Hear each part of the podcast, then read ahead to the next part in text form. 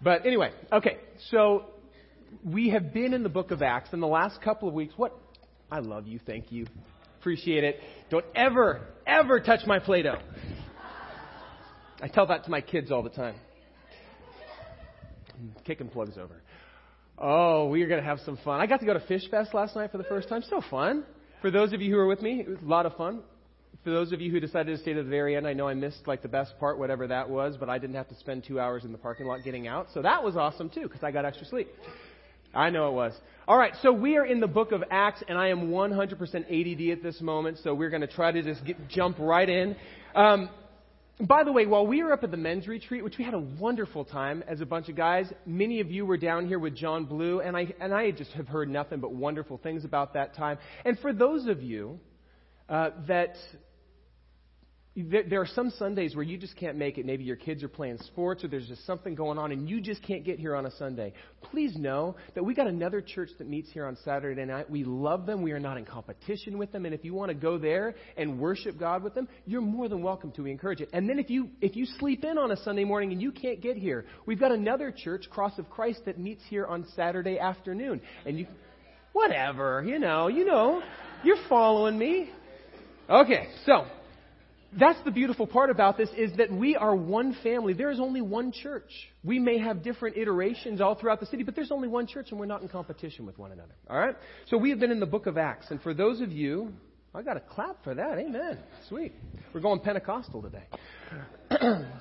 We've been in the book of Acts. And for those of you who are just picking up in the story or maybe just as a reminder, the book of Acts begins with the birth of the church. Jesus, right before he ascends into heaven, goes, Listen, guys, stay here in Jerusalem because you're going to continue to be my witnesses, but stay here in Jerusalem until I send the Holy Spirit. And once the Spirit comes upon you and fills you up, then you will be my witnesses in Jerusalem, in Judea, in Samaria, to those untouchables in Samaria, and then ultimately to the ends of the earth. And sure enough, that's what happens and we begin to watch vignettes as this little church that goes from a, a, group of huddled disciples who are terrified that the same fate that befell their master, their rabbi, Jesus, is going to befall them.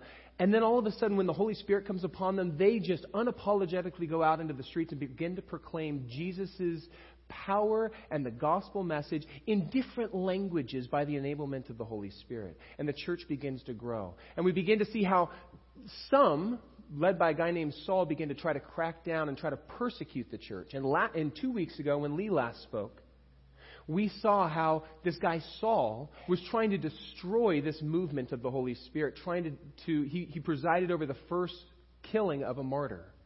And then God got a hold of Saul's heart and radically transformed him. And this guy Saul, who was the great, greatest opponent of the gospel message at that point, became the Apostle Paul, who became the greatest proponent. And as the book of Acts proceeds, we're going to see more of Saul or, or Paul. But today, our story is going to take us back to uh, a pretty well known person, a guy named Peter.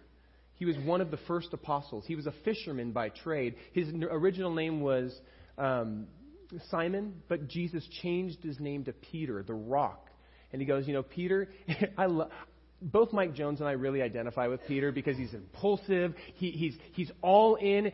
He doesn't always do it perfectly, but he's going to give 100%, right? Mike? And I, and I totally identify with him, and there are several others of you who are like that.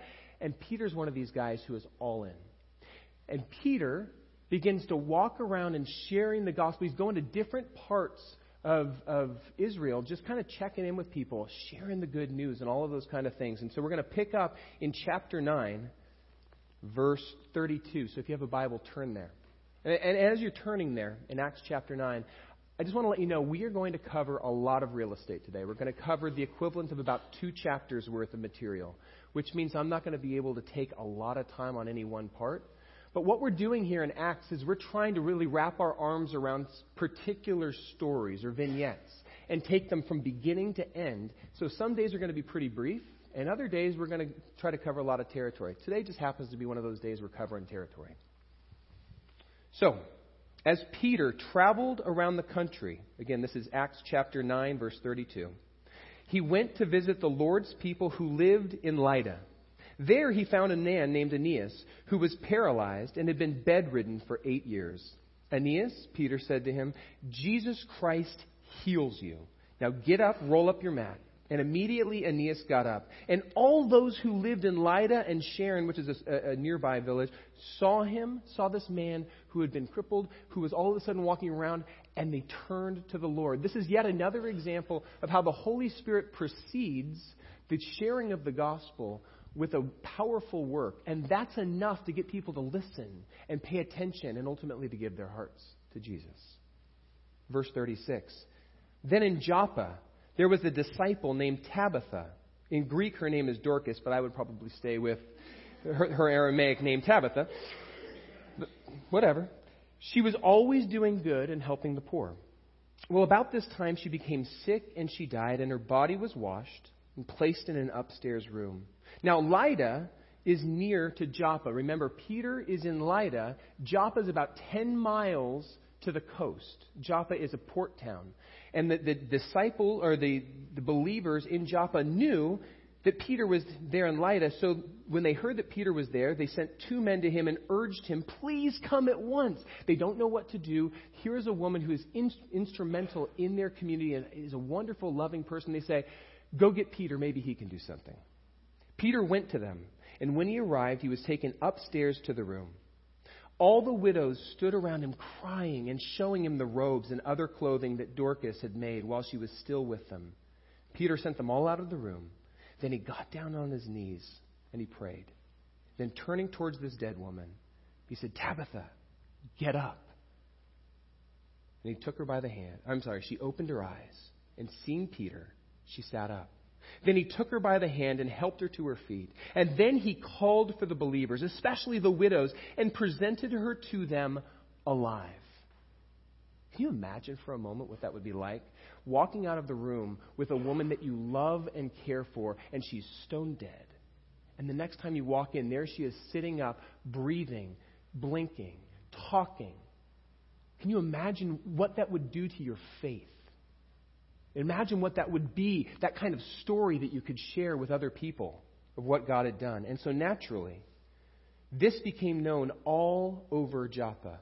And many people believed in the Lord. Understandably so, right? I mean, could you imagine what would happen if God just said, Hey, Prince, arise? Muhammad Ali, in the name of Jesus Christ, arise. Could you imagine what would happen?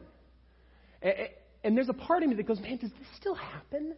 I know that it's almost like we read that and go, oh, yeah, you know, that's just what happens in Acts. But does that happen today? And, while I can't say that I've ever seen anybody who had ceased breathing, whose heart had stopped beating, whose blood had stopped pumping, actually come back from the dead, I know of one friend who has. Can we throw that picture up on the board for a second? This is my friend Dave Everett. He's a, a minister out in Cambodia. And my, my little brother, Tyler, actually spent a summer ministering out in Cambodia with him. And here's the thing he's on a motorcycle because Cambodia is a developing third world country. Most of the, the people that he ministers to are in these little backwater villages that don't have paved roads. The only way he can get there is via motorcycle.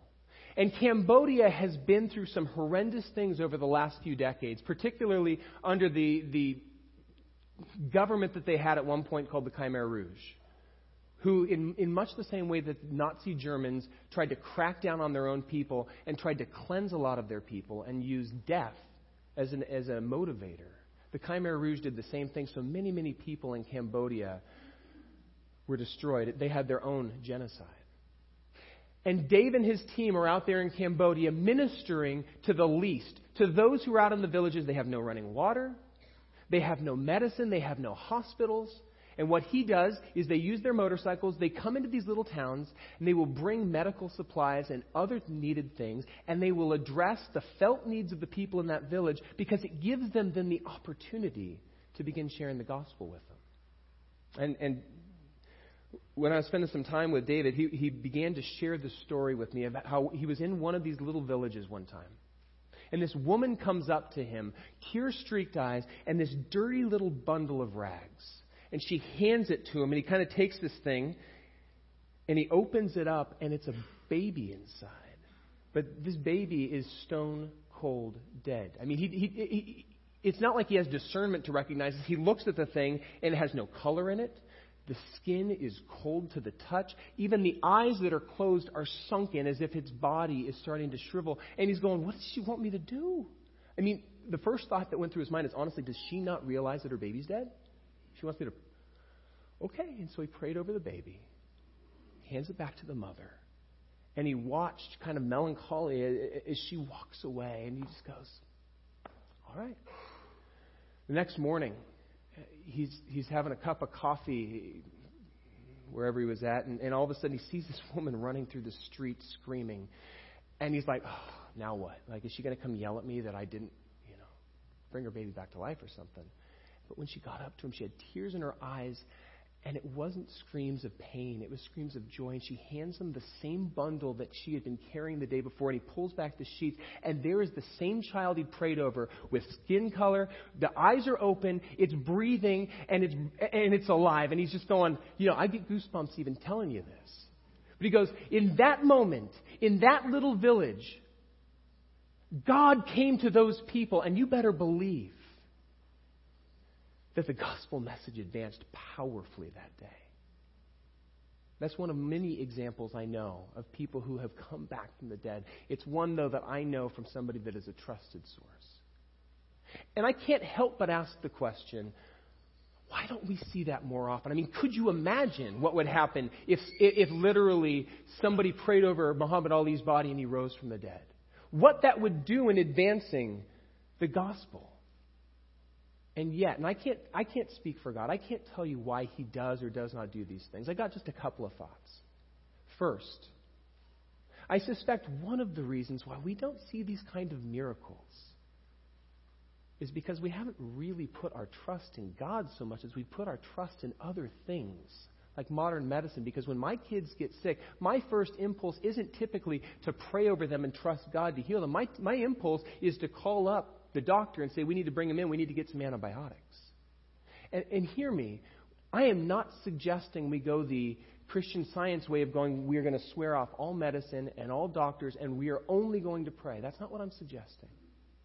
But I am saying that when we really kind of peek under the surface of our motivation and our thoughts, I would suspect that our primary trust is not in God, it's in something else.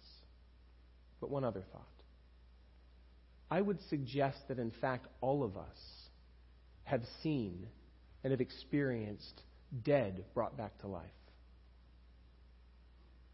Maybe not people who had stopped breathing, but every single one of us were dead in our sins. Every single one of us had been separated from the eternal life that God created us for, that eternal, intimate relationship with Him.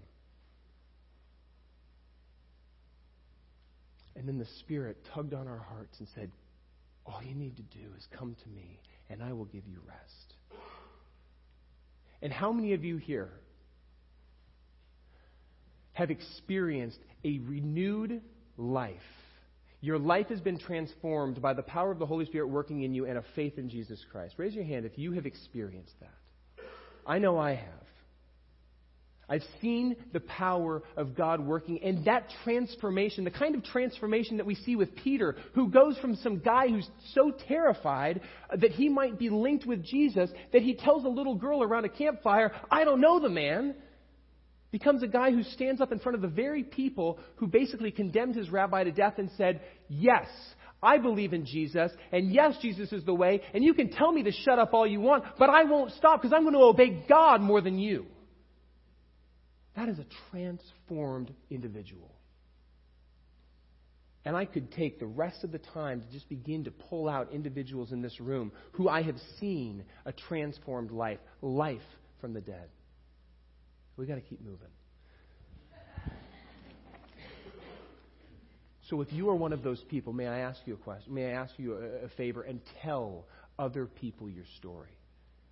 If you've experienced that and you've never shared that with myself or Lee or one of the elders, please tell us because we want to know. We want to celebrate that. One of the things we want to do as a church is be a church that tells stories and celebrates what God has done.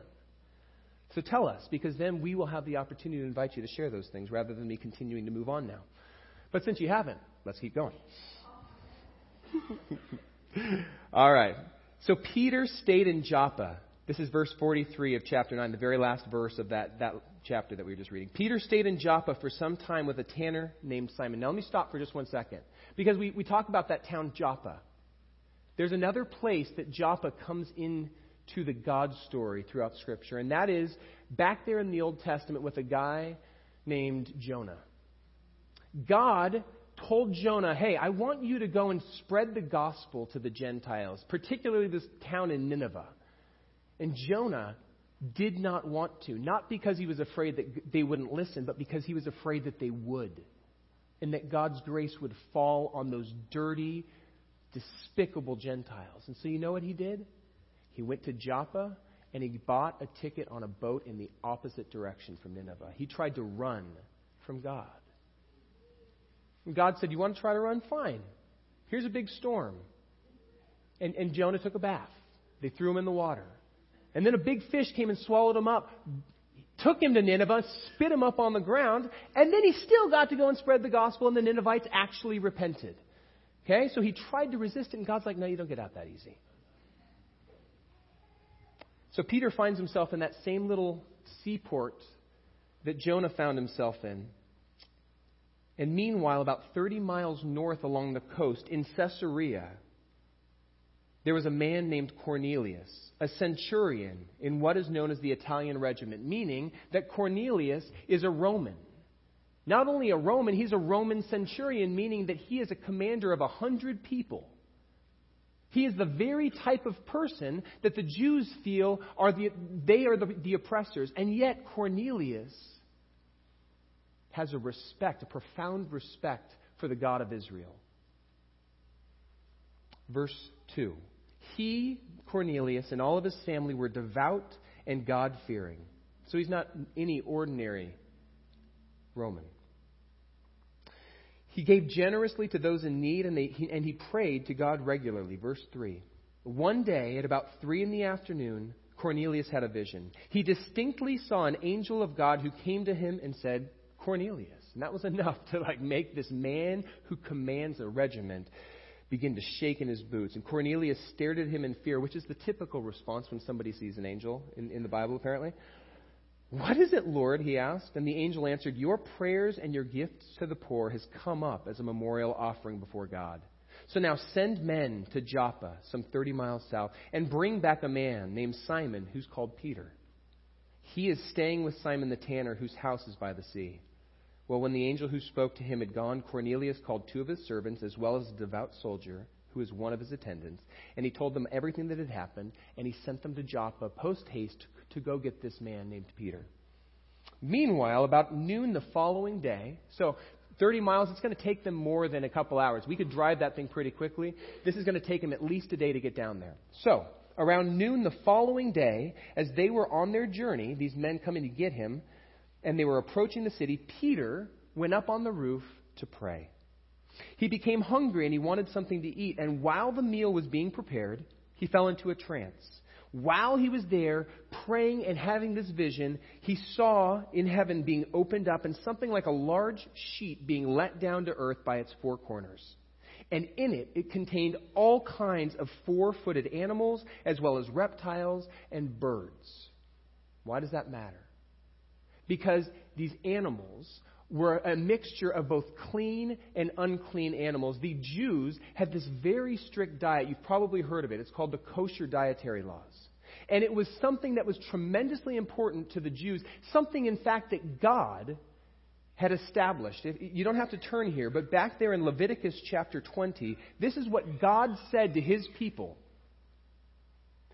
He said, I am the Lord your God who has set you apart from the nations. You must therefore make a distinction between clean and unclean animals, between clean and unclean birds. Do not defile yourselves by any animal or bird or anything that moves along the ground, those that I have set apart as unclean, because you are a holy people. Holy to me. And holy just means to be set apart. You are a holy people to me. And I, the Lord your God, am holy, and I have set you apart from all the nations to be my own. Now, all of a sudden, Peter, who has been very intentional about keeping these dietary laws his entire life, in his vision sees a sheet being lowered down, and in that sheet are both clean and unclean animals mixed together. And this is what he hears from God. A voice told him, Get up, Peter, kill and eat. This would be tantamount to somebody telling a vegetarian, Here's a double double, enjoy. so good. Amen, right? David and Teresa are like, oh man, and give me four weeks and we're on that. Come on, animal style for sure. Yeah, literally. Thank you, Jaime. Surely not, Lord, says Peter. I've never eaten anything impure or unclean. I, what, I, what I love about Peter is he just tells it how he thinks it, right? Here, the Lord is saying, kill and eat, and he goes, no! But it's not just because that sounds gross to him. It's because he recognizes that the kosher laws are part of the very fabric that make the Israelites, the Israelites, that make the people of God a set apart nation. This is something that is unique to us. And so for me to do that is to cheapen my identity as a person of God. No, that's his, that's his knee jerk reaction. But then the voice spoke to him a second time Do not call anything impure that God has made clean. Now, I want to point out here for just a moment that God's not actually talking to Peter at this point about what he's going to have for lunch. What Peter doesn't realize at this moment is that God is actually talking to him about people. And that's going to become more clear as this story goes on. But at this point, Peter is confused.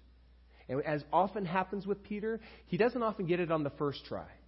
So God's going to give him a couple more tries. So this happened, verse 16, this happened three times, just in case he didn't get it. And then immediately the sheet was taken back into heaven. Well, while Peter was wondering about the meaning of the vision, the men sent from Cornelius found out where Simon's house was, and they stopped at the gate. And they began to knock and call out, Hey, is Peter in there? While Peter was still thinking about the vision, the Spirit said to him, Simon, three men are looking for you. So get up and go downstairs. Do not hesitate to go with them, for I have sent them. Peter went down and said to the man, I'm the one you're looking for. Why have you come? And the men replied, We have come from Cornelius the centurion. He is a righteous and God fearing man who is respected by all the Jewish people. And a holy angel told him to ask you to come to his house so that he could hear what you have to say. Okay, so Peter invites them in. They stay the evening. The next morning, they all get up. And Peter gathers up six other Jews who are staying with him. And he says, Guys, I want you to come along. One of the things I love about the early church is they were intentional never to go by themselves, particularly when they were going to go spread the gospel, when they were going to go share. They typically took somebody along with them, both to be a witness to what they're saying, somebody to corroborate what they're saying, but also, in case something went squirrely, they have somebody else there to back them up and go, Hey, this is what I saw. Another set of eyes. God bless you. So the next day, Peter started out with them, and some of the believers in Joppa went along. About six other Jews, we'll find out later. The following day, because again it's 30 miles, so it took him about a day to get there, the following day he arrived in Caesarea, and Cornelius was expecting them, and he'd called together his relatives and his close friends. What I love about Cornelius is he is so convinced that whatever Peter's going to bring is going to be worthwhile, that he's not going to share this just by himself. He's going to share it with his entire family and everybody that means something to him. He's gathered them all together in his house. For whatever this guy Peter, whom he's never met, is going to tell him. As Peter entered the house, Cornelius met him and he fell at his feet in reverence. You know, thank you, you're here. I mean, and this is part probably of Cornelius' Roman upbringing because they believed in many gods. And here is a, a man who is supposedly sent from the gods and he's treating him with reverence. But listen to Peter's response. Peter said to him, Get up, stand up. I'm only a man myself. Come on, let's go. And they go inside. And while talking with him, Peter went inside and found a large gathering of people. And he said to them, You guys are well aware that it's against our law for a Jew to associate with or even visit a Gentile. Now, I spent some time this week looking where, on, where in Scripture is that? Where in the Old Testament did God say you may not interact with a Gentile at all? And while there are places that tell, where He tells them, be cautious, not to give your hearts, not to intermarry, and all of those kind of things. You need to protect yourself because you are a holy people that need to be set apart. Nowhere does he say you cannot interact with them. In fact, this became more of a social custom. Actually, do we have the, the quote up there from that rabbi? Yes? No? Nope. Next one. There we go. This is a rabbi. This is not from Scripture. This is simply the writing of a rabbi to his disciples. He says, Keep yourself separate from other nations and do not eat with them. Do not imitate their rites nor associate yourself with them, for all of their works are unclean, and their ways are a pollution. This was the mindset that the Jews had towards Gentiles. And so a social custom arose that we simply keep ourselves separate. You guys are going to just go ahead and do whatever you're going to do, but we are going to serve our God and we are going to do it in isolation. We will remain separate because God has called us to be a set apart people. Often, the Jews often forgot about the fact that God called them to be set apart so that they could be a witness to the other people, so that they could be a holy nation and a priesthood that ministers to the other nations. They forget that part. But they certainly got that whole part about being set apart. So, Peter says, verse 28, You are well aware that it is against our social law for a Jew to associate with or visit a Gentile. But God has shown me that I should not call anyone impure or unclean. He has made the connection that that sheet full of animals has nothing to do with food and everything to do with the people that he is calling, God is calling Peter to minister to, these Gentiles. So when I was sent for, I came without resisting or objection. So now, can I know why you sent for me? And Cornelius begins to recount his story. Hey, I was praying, I had a vision, an angel said, send to Joppa to get this guy Peter, and so that's what I've done. So now we're here, we're listening. What do you have to tell us? Verse 34. So Peter began to speak.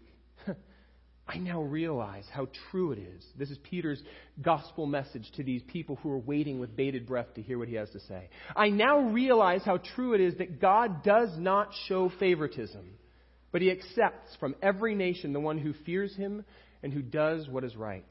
You know the message God sent to the people of Israel, announcing the good news of peace through Jesus Christ, who is the Lord of all. He's referring to the fact that they must have heard this, that the news of Jesus is spread, regardless of what people thought about it. Many people had heard about it. You've heard all of these things.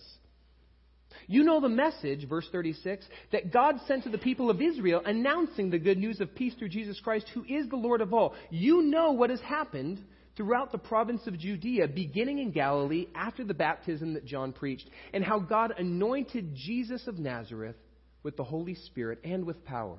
And you know how he went out doing good and healing all who were under the power of the devil because God was with him.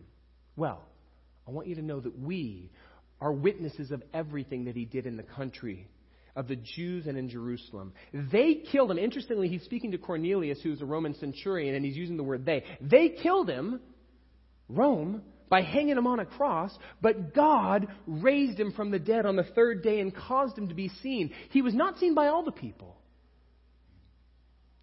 but by the witnesses whom God had already chosen.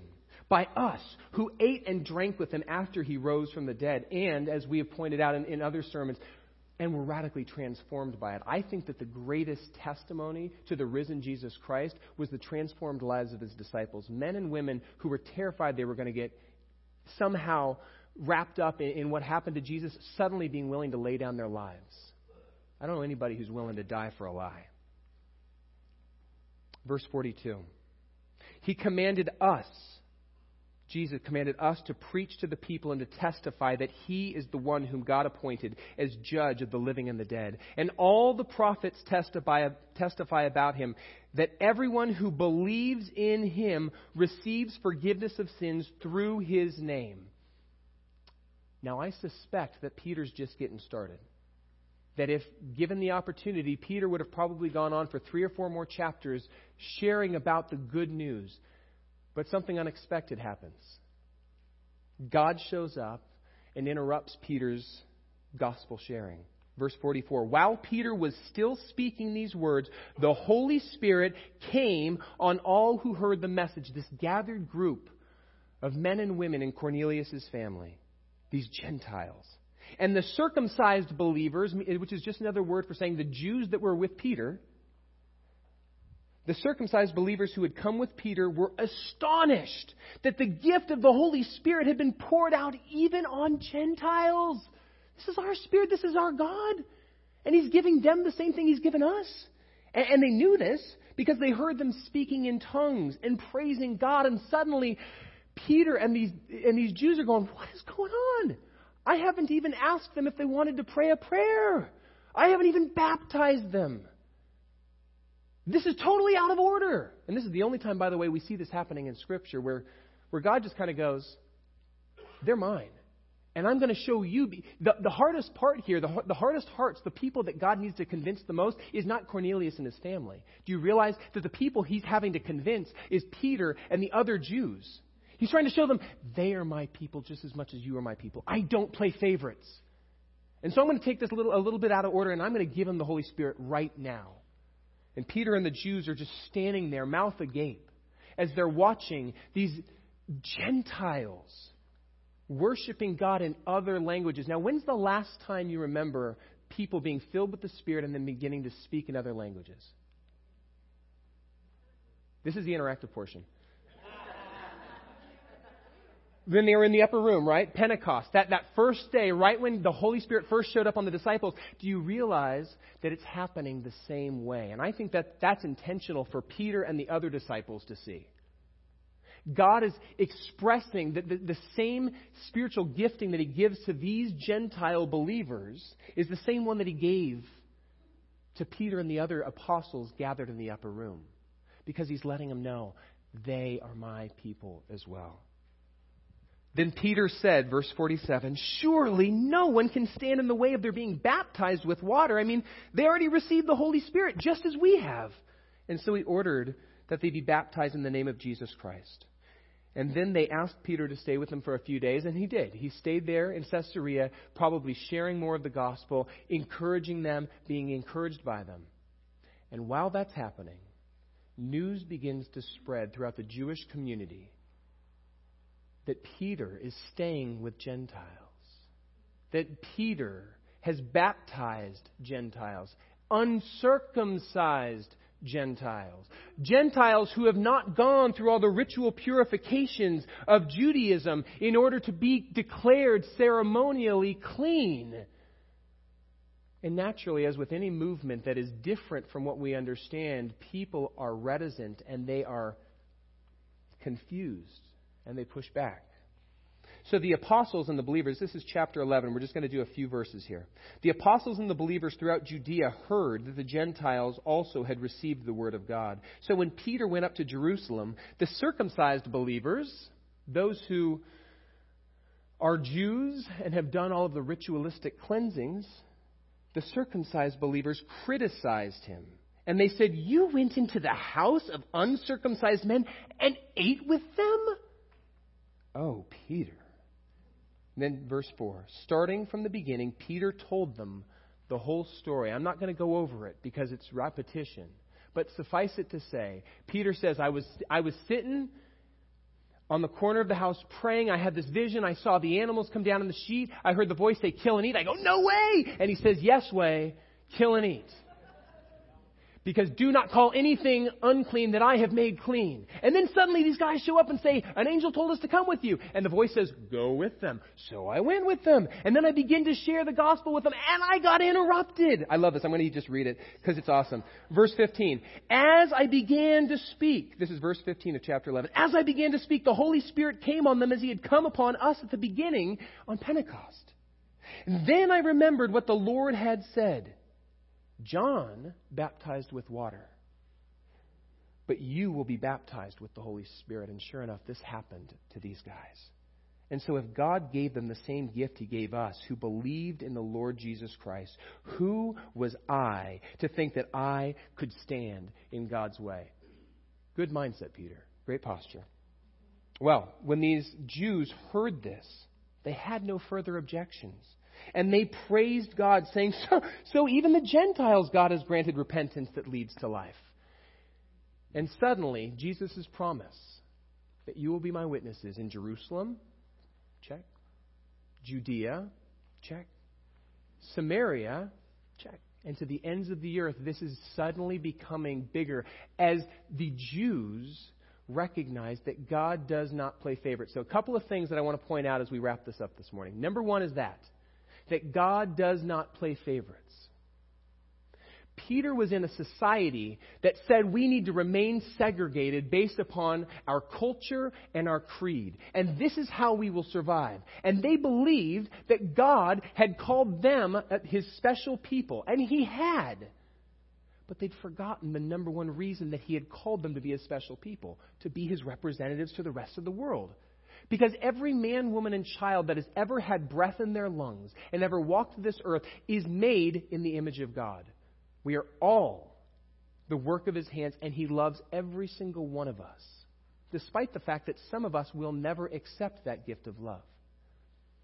And what he was teaching Peter through this episode is the same thing that Paul recognized and would articulate years later when he wrote the gospel, um, or not the gospel, but the, the book to the, the letter to the city in Galatia. And he would write in there, listen, there is neither Jew nor Greek, slave nor free, male nor female in God's economy because we are all one in Jesus Christ. Now, what he is not suggesting in that is that our gender or our culture or our skin color or our upbringing has no bearing on our lives, that it has no value. He's not saying that. What he is saying is that when God looks at us, when God considers using us, our value in God's eyes is not dictated by any of those things. It is a level playing field, and God does not play favorites. So He loves Gentiles like you and I. Most of us in here are Gentile by upbringing. There are a few men and women who are part of that original stock of Judaism. And amen. I'm so glad that you're here, Frankie. and there are others. But,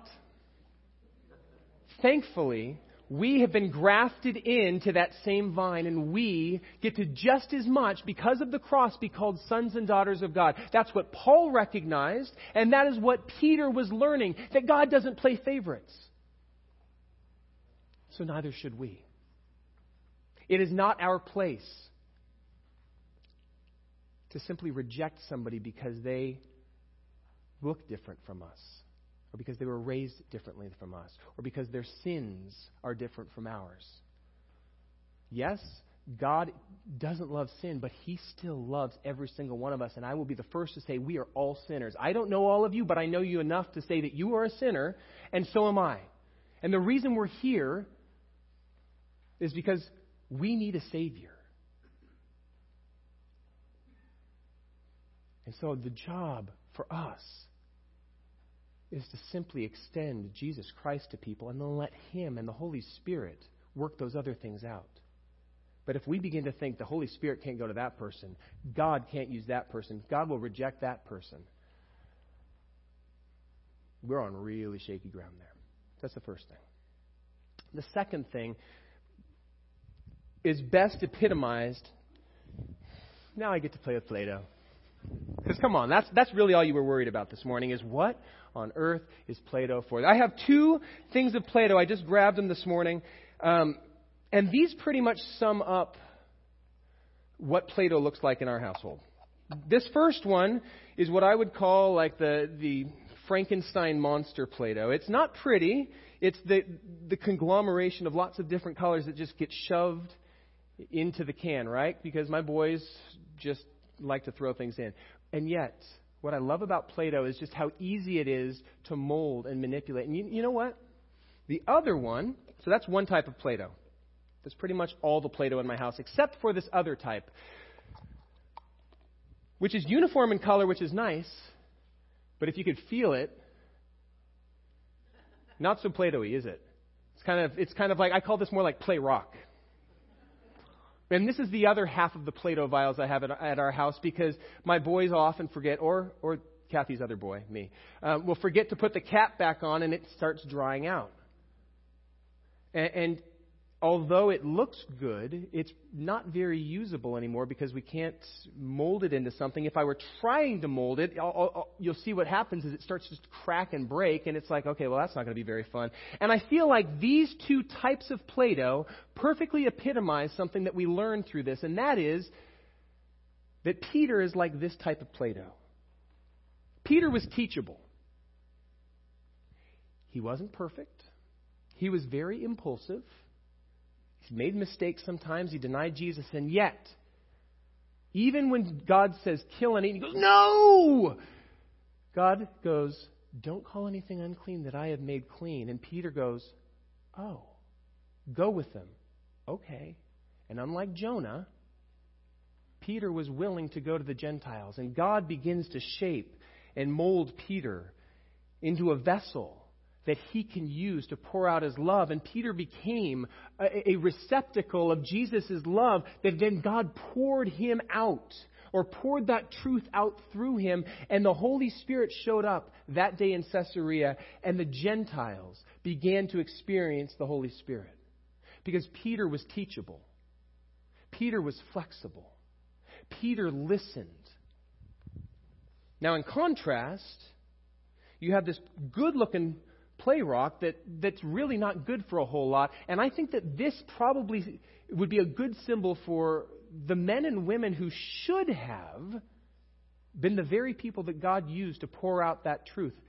The Pharisees should have been the ones. They were the ones who knew their scripture backward and forward, had studied it their whole lives. And yet they had become so hardened by their education, so convinced that they were right, that they lost their pliability. They lost their ability to be shaped and molded. Jesus told that, that story about you, you know, you don't take a new patch and, and, and put it onto old clothes because that patch will shrink up and it'll tear it your clothes. And you don't take new wine and stick it into old wineskins because the new wine is effervescent and will literally burst the old wineskins and the skins will be broken and the wine will pour out. And that symbolizes those Pharisees who knew a whole lot, and yet they were unpliable, inflexible, unteachable. And when you have a play rock like this, it's good for one of two things either as a sermon illustration or to be tossed in the trash. Now, could I rehabilitate this? Maybe. But I'll tell you what it's going to take. It's going to take probably submersing this in water, making it feel like it's going to drown.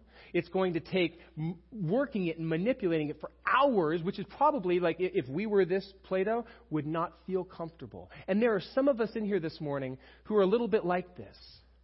In fact, you know what? Before I go there, let me talk about myself for a second because anytime that I, I speak, I go, well, what do I need to learn through this? God, what are you, t- what are you trying to tell me? And so I asked, I, I asked the question this week, okay, well, am I teachable? And then, as God often does, He doesn't give me a yes or no answer. He gives me an opportunity to find out. So, yesterday morning, I'm sitting with a friend over breakfast, and this friend proceeds to tell me that something I said hurt and offended him.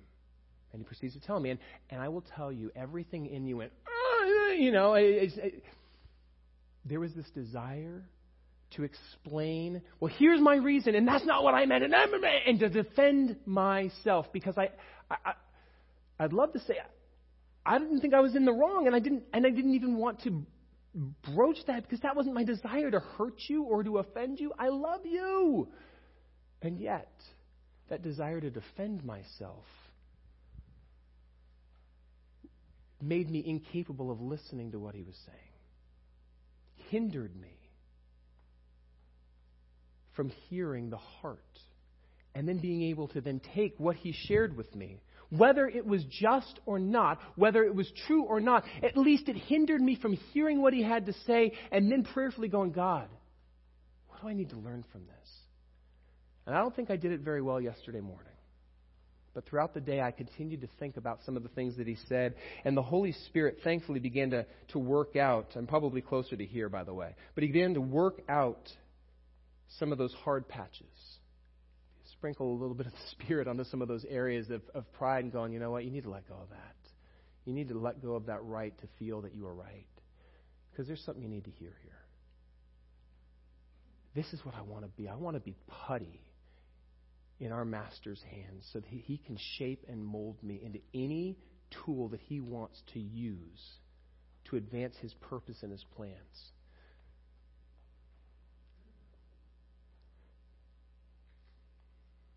So I ask you the same question as I wrap up. I'm going to invite Pete and the, the worship team up. And where are you at?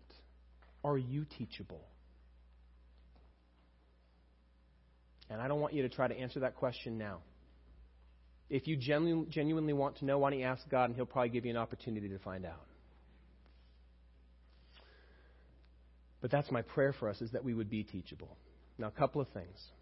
First off, this morning, as we go into a time of, of offering, of offering ourselves, some of you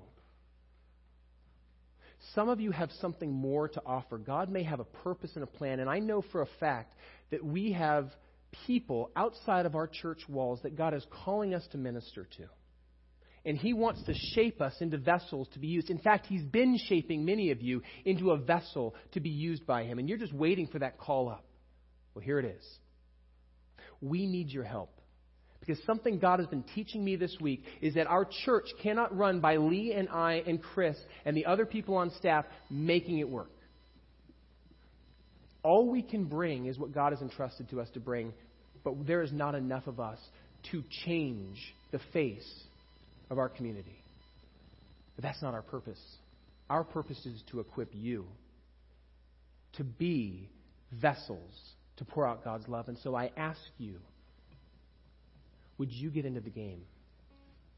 Would you invite the Spirit to say, Here's where I want you? And if you are interested, we have an outreach team that is getting together on a regular basis and going, How can we begin to minister? And I would ask you to prayerfully consider would you be willing to jump onto that team and begin to cast vision for how we as a church respond? Many of you don't know this, but our vision as a church this year, our purpose statement is branching out which means looking beyond the walls of this church. And I will confess that six months in, we haven't done a very good job of that yet.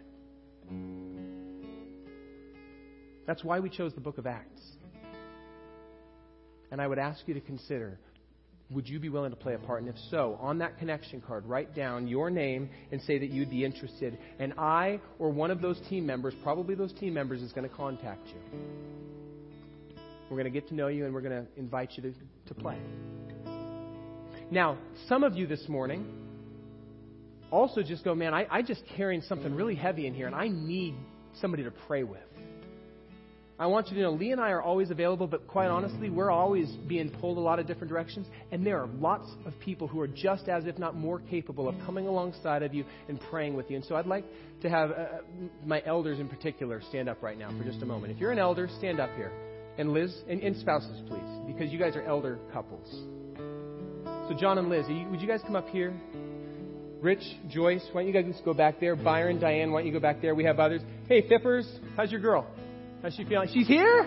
Terry's here. So for all y'all up there, you guys got lucky because Tom and Terry are up there. If you have something that you need somebody to pray with for you, these are just some of, but these are some stinking good people to have. Just go to see them today.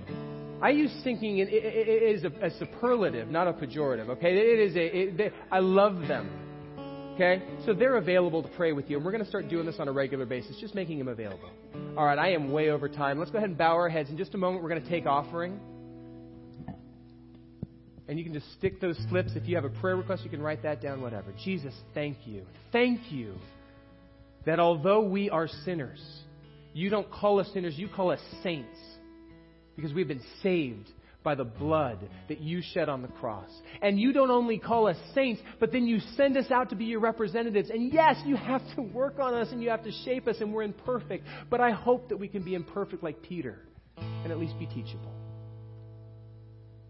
Would you help us to avoid becoming dry and crusty and useless in your hands? Jesus, for your name's sake and for your kingdom's sake and for others' sake who don't even know that you are their Father who loves them and desires relationship with them. We pray these things. Amen.